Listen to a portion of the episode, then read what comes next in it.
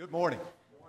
Before we jump in the lesson, a few things. Number one, you're going to want to be here tonight as we finish up our series on baptism with Wes McAdams. He and I will be having a conversation to wrap everything up. So you'll want to be here for that at 5 o'clock. Uh, secondly, preacher training camp, one of the best weeks of the year uh, is coming up. The deadline is May the 1st, so if you haven't signed up, young guys 14 to uh, 18, make sure that you do so. Uh, we'd love to have you. We've got some spots left open, and, uh, but they fill up quick, so be sure to sign up for that. And the third thing is attendance. Man, the last few weeks we have been bulging at the seams, and that's good close to 800 folks last week, I think 790 something. So uh, between the two services, that's good. But we want you to know that we want to know you. So as you come through and make your way through our congregation, let us stop and meet you and greet you. Let us give you a warm hug. I see some familiar faces out there and some new ones this morning. I try to get around to everybody, not always able to do so, but I'd love to meet you and get to know you a little bit better, and so would all of us. And we also want you to know that the, the crowds are nice, but our goal is to feed you and grow you. And so I hope that uh, you'll allow us to do that and, and give us an opportunity to do that. Um, Many years ago, when Houston Nutt was head football coach of the Arkansas Razorbacks, he would bring in freshmen and he would sit down and talk to them. And one of the things that he would talk to them about is the uniqueness of being a Razorback. You guys knew I'd throw in an Arkansas Razorbacks illustration, right? So he'd tell them, there's a lot of lions, there's a lot of tigers, there's a lot of bears, only one Razorback. You get to be a Razorback, and there's only one of those. But then he would look them in the eye and he would ask them three questions. Number one, can I trust you? Number two, are you committed? And number three, do you care? Now, these simple, profound questions were asked for obvious reasons. Number one, I, I can't go into battle with you if I, if I can't trust you, right? If, I, if you're not committed, I, I, can't, I can't go with you onto the field and, and, and, and spend all this time working with you and, and, and helping you get to, to a point where you can help this team. And if you don't care about your team, if you're too selfish, then that's a problem. But these things extended beyond the field and had to do with the classroom and your behavior off the field. Can I trust you? Can I trust you to go to class and not get in trouble? Can I trust you to be committed to keeping your grades up so you can stay eligible? Do you care? Do you care about this team? Do you care about what we're trying to accomplish, or are you just going to be selfish? Pretty pointed questions for high caliber athletes that have been the superstar in their own schools. And I can't help but make an application. I think you probably know where I'm going with this. But imagine God sitting you down, looking you in the eye, and asking you these questions can I trust you? You know, we trust in God and we should, rightfully so. Can God trust you? I mean, we expect a lot from God. Can God expect a lot from you? Is an investment in you by God a safe investment? Can He trust you? Are you committed? You know, we often view commitment as church attendance, right? Being faithful and coming to church every time the doors are open. But the Bible uses words like discipleship, bond slave, bond servant to showcase what it means to be totally and completely committed. Are you committed? Are you committed to following Jesus wherever following may go, even if following may lead up a hill and onto a cross? And do you care? Well, of course you do. You wouldn't be here if you didn't care, right? But caring has more to do with just studying the Bible and praying it has to do with caring for the widows and orphans in distress, feeding the hungry, giving the thirsty something to drink, clothing the naked. Do you care about people? Tough questions for sure. But what does all of this have to do with restoration? Well, in short, everything. Because a restored individual is trusting, they're all in, and they care immensely. Remember a few weeks ago when we talked about David in relation to repentance? Remember his contract prayer in Psalm 51? In part, it reads like this Create in me a clean heart, O God, and renew a steadfast spirit within me. Do not cast me away from your presence, and do not take your Holy Spirit from me. Restore to me the joy of your salvation and sustain me with a willing spirit. Then I will teach transgressors your ways, and sinners will be converted to you. In essence, David says, Fix me, God. I'm broken. I need to be put back together. Have you ever said that to God? No, I have. Maybe some of us need to start saying that to God. Fix me, God. Put me back together. You know, we, we give David a hard time because of his enormous sin here, but let's give him some credit too, because he does own it. He points the finger directly at himself, and then he turns to the only one who can help him get well. Uh, that, of course, being God. Many of you, especially ladies, know who Chip and Joanna Gaines is. Maybe you visited their empire in Waco, Texas. If you know anything about Chip and Joanna Gaines, you know they started with a show on one of those girly channels. What HGTV? Right? Fixer upper. God is David's fixer upper. And he's our fixer upper as well. David trusted in God for restoration. He knew that if restoration was going to happen, that it would only come from God. Restore to me the joy of your salvation. David says David had lost his spiritual mojo, and that's what sin does. It robs us of our joy. It robs us of our salvation. David was desperate to get it back, and he was ready to return to his commitment. That same trust and commitment he had when he went into battle against the giant was the same trust and commitment he wanted to get back that he had lost when he got slayed by the giant of sin. Create in me a clean heart, renew a steadfast spirit within me. Take me back in, David says. Like all of us at some point, David's commitment had waned and it had cost him. Summer before my junior year in high school, my parents got divorced. My dad sat me down. I was 16 and said, I want you to stay here, take care of your mother. I'm going to leave. You can come visit me anytime, but I can't stay here. First time I ever saw my dad cry, and really the only time I think I've ever seen him cry. My head just wasn't right.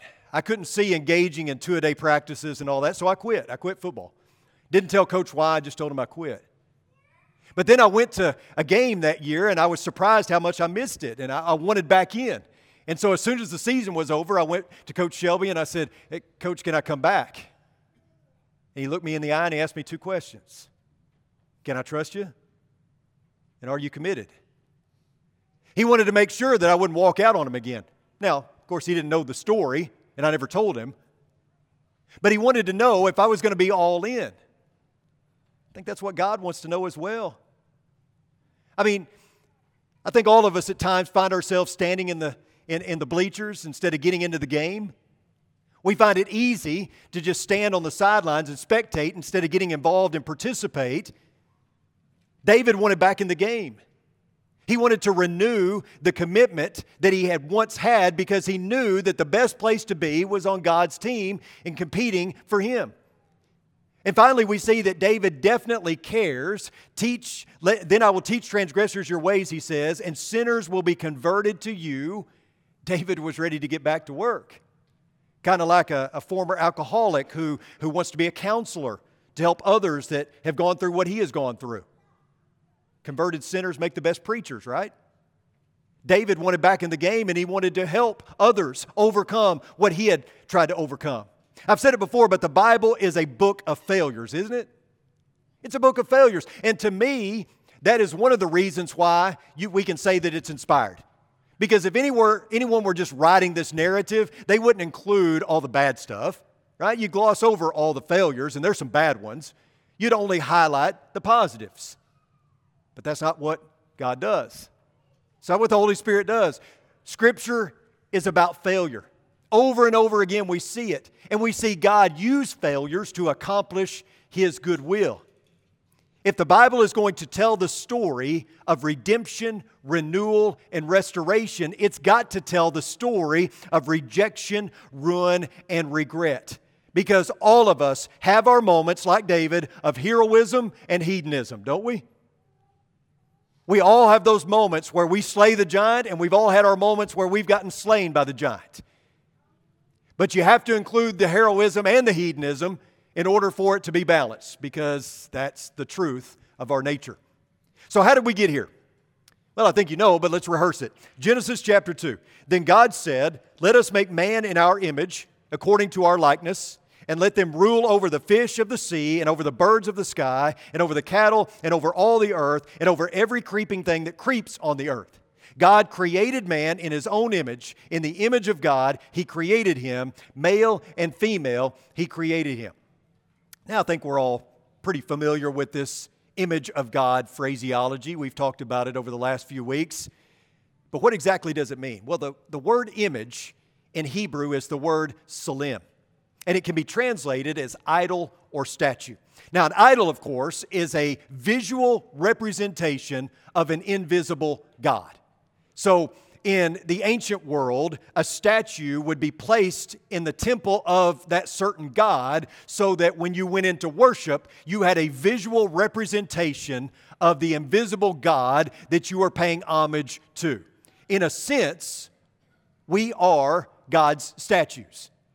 We are visible representations of an invisible God. So you picture the cosmos, you picture all of the earth as God's temple, and here we stand as visual representations, statues of His creation. Now, in the Greek, as we've talked about before, image is icon. And that word sounds familiar because we use the word icon. And a, an icon is a visual representation of an invisible God. So when God said, Let us make man in our image, He is saying, Let us make him like us.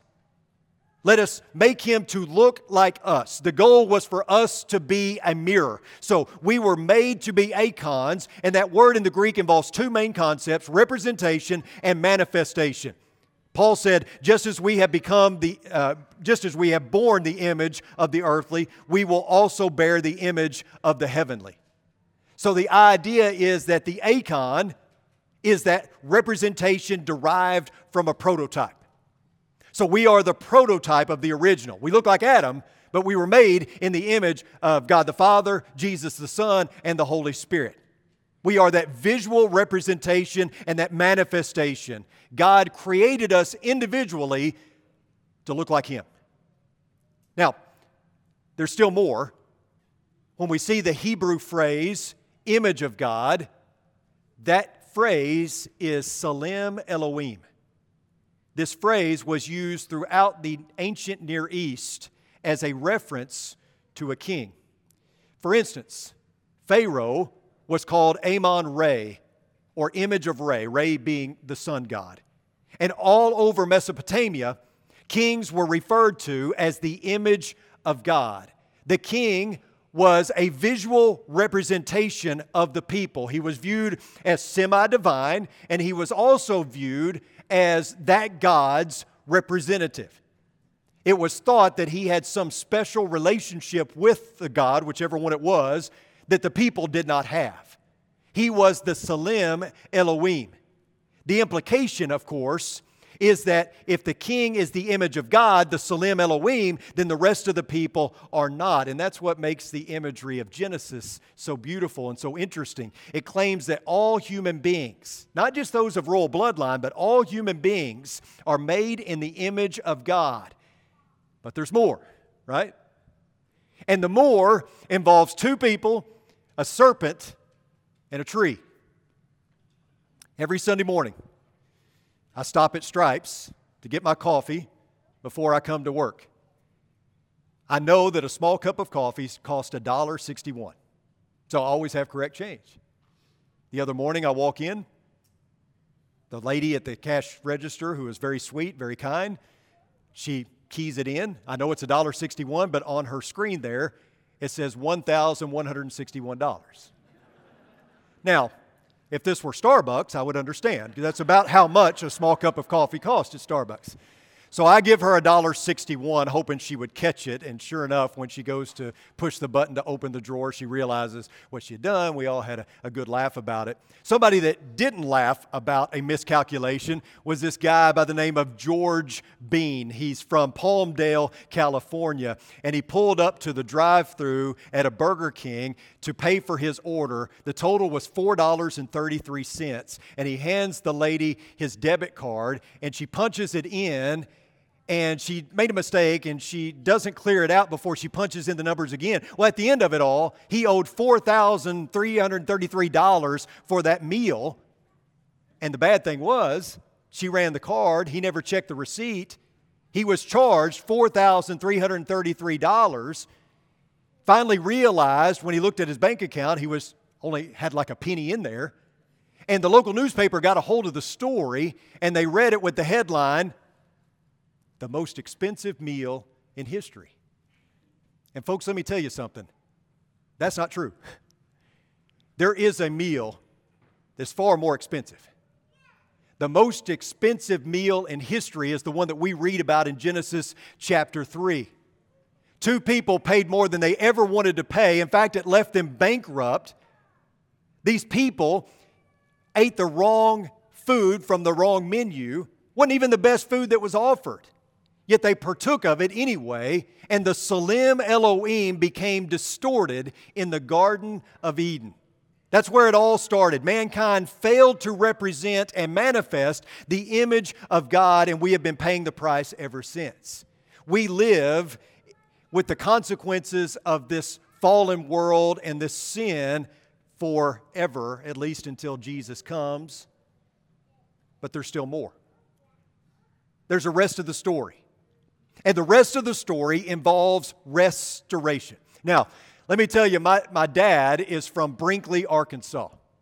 If you don't know where Brinkley, Arkansas is, it's halfway between Little Rock and Memphis on I 40. And just 10 miles up the road is a little town of 600 people called Cotton Plant. My dad just recently bought a mansion in Cotton Plant, Arkansas for $18,000. Now, this mansion, as you can see, see, is pretty stately. It's also kind of dilapidated. It's a project for sure. And he goes on the weekends and he works on this mansion. I don't know what he's going to do with it when he's done, but he's done a lot of work to it. You can see on the inside uh, how, what he's done with the floors. Hopefully, you can see that. But he's really he's restoring everything. He's Really only had to replace a little bit because this thing is so well built. The craftsmanship's unbelievable. There's, you know, this uh, uh, cypress floor joists and studs. There's this white pine on the floors. that doesn't have a knot in it. This whole thing was built in 1912, the year the Titanic sunk. It was built without the use of a power tool. Not one power tool. Can you imagine sawing all those boards? I mean, that'd be crazy, wouldn't it? He said if this, this house were built today, it'd be worth around $400,000 and he is restoring it, trying to bring it back to its original beauty, which is exactly what God's trying to do. God is trying to restore his creation to its original beauty. Look with me at Second Chronicles chapter 7. I want you to notice what is written beginning in verse 12. It says, Then the Lord appeared to Solomon at night and said to him, I have heard your prayer and have chosen this place for myself as a house of sacrifice. If I shut up the heavens so that there is no rain, or if I command the locusts to devour the land, or if I send pestilence among my people, and my people who are called by my name humble themselves and pray and seek my face and turn from their wicked ways, then I will hear from heaven, will forgive their sin, and will heal their land. So, this is at the dedication of the newly constructed temple. And Solomon prays to God, asking him to forgive the people of Israel. And what does God do? He provides them with a recipe for restoration. Did you notice that?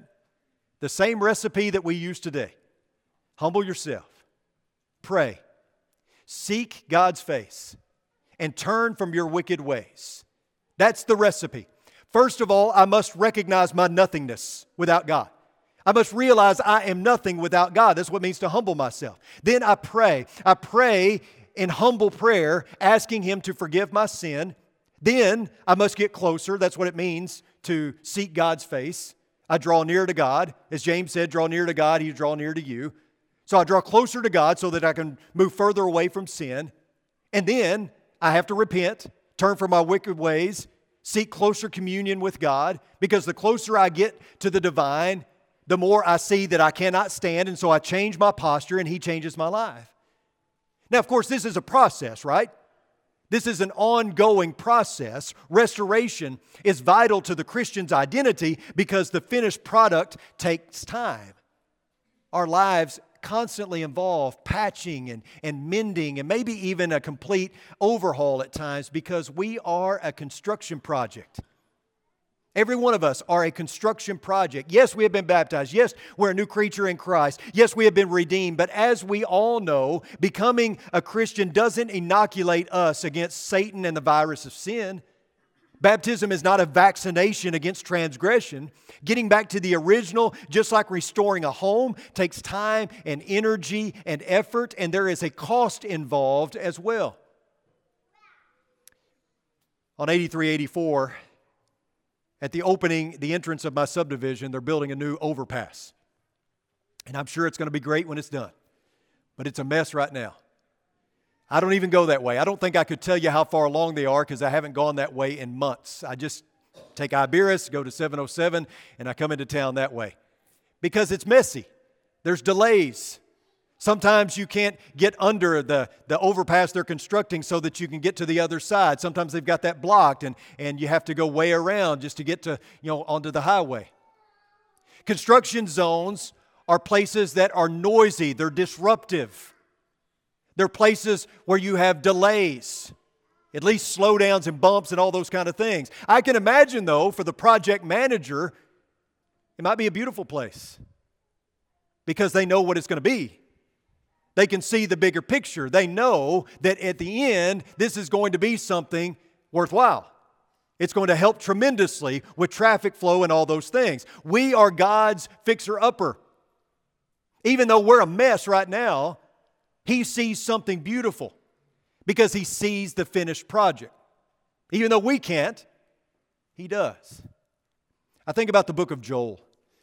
We've talked about Joel in the past, and if you remember us taking on that study, we looked at how the opening of Joel is calamity.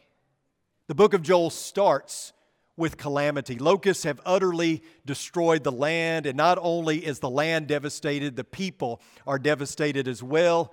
Nothing like this has happened before. It's an unprecedented event, and we know that because one of the first lines is Has anything like this happened in your days or in your father's days? And this is where Joel comes onto the scene and he sounds the alarm. You see, Joel is God's prophet who acts as an alarm clock. He is a warning to the people. He is not going to waste this catastrophe. He is going to use this to bring the people, hopefully, back into compliance. He is also announcing that what these people are going through is a precursor to something even bigger in the future. When those who have done well will be blessed and those who haven't will be cursed. The day of the Lord is coming. Blessing for those who loved God, cursing for those who opposed God. So the locusts were a preview of what God was capable of and what was to come to those who didn't repent. But there is a lesson in here for us as well, and it's this that God is not finished with his people. The story is to be continued. God still had a plan for his people. He is going to turn away the locust and he's going to restore what they had lost. Look at chapter 2, verses 25 and 26. It says, I will restore to you the years that the swarming locust has eaten, the hopper, the destroyer, and the cutter, my great army which I sent you, you shall eat in plenty and be satisfied, and praise the name of the Lord your God, who has dealt wondrously with you. And my people shall never again be put to shame. You know, money can be restored. Property can be restored. Broken down cars and old homes can be restored. But the one thing that can never be restored is time. It's fleeting. And once it is gone, it is gone, and you can't get it back. The people of God had endured some lost years, and these were known as locust years. The locusts had taken that away. They had so many lost years, and it was their fault. I mean, they had no one to blame but themselves. It, it was all self inflicted. Yet, though God's people paid a terrible price, though there was no one to blame but themselves, God was still playing fixer upper. He had a plan to restore what had been lost. And I want to ask you how many of you had wasted years before you came to Christ? Maybe, maybe you didn't. Maybe you grew up in the church, 10, 11, 12 years old, you, you got baptized, you've been faithful ever since. That's a success story for sure. But there are many others who wasted many years before they became a child of God. I was a good kid for the most part. made decent grades, did what I was supposed to. But I had kind of this Jekyll Hyde personality. And I could blame it on, you know, my parents and that divorce and all that. I'm not going to do that because it was all me. I had this stage in my life where I decided that, you know, I wanted to do some things that maybe my parents wouldn't approve of. And so I acted rebelliously in a, in a lot of different ways. I hung out with people I shouldn't. I did things with those people that I shouldn't. And then my wife came along, and she helped to settle that down a little bit. But I can't say that I turned around immediately. Even after we got married, I still engaged in some of those things. Even after I became a Christian, I didn't amputate all those things like I should. Those were wasted years, in my opinion. I think about all those years that I wasted, all those years that the locusts took. I could have been a Christian much sooner in life. I could have been living this life a lot sooner. I maybe could have been a minister a lot sooner in life. Yet I spent so much time wasting time doing things that I shouldn't have been doing. However, once I became a child of God, all that didn't matter, right? All the joy that I had wasted, I got back. All the hope that I'd lacked, I got back. All those wasted years didn't matter anymore. Now I was a child of God. Now I'm moving forward. Now circumstances are different. And there's a principle that speaks to all of us in the book of Joel. I will restore to you the years that the swarming locust has eaten, the hopper, the destroyer, and the cutter, my great army, which I sent among you. I wanted so badly to make amends. I wanted so badly to, to make up for all those wasted years. But God took those years that were stripped and devoured by the locusts and He redeemed them. And He does for you too.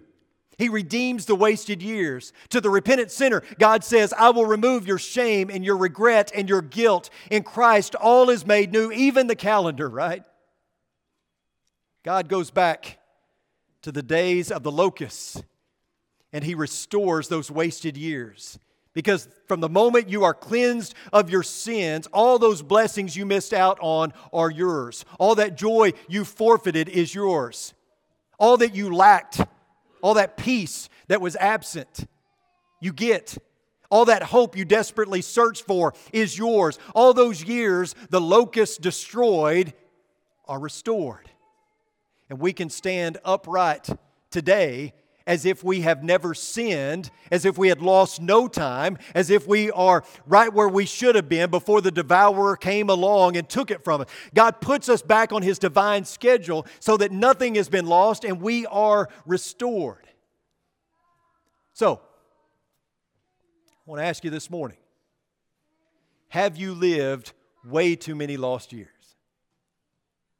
And is it time to do something about it? Because I come in contact with so many people who can't get past their past.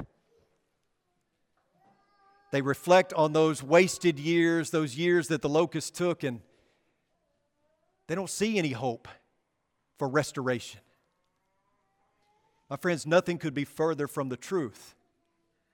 The entire Bible is a story of hope and redemption and restoration. God is building something. He wants to build something in your life. He wants to make something completely new. Are you going to let Him? See, here's the deal our God is a fixer upper. So let Him get to work. If we can help you this morning, David's going to lead us in a song. We invite you to come as we stand and as we sing.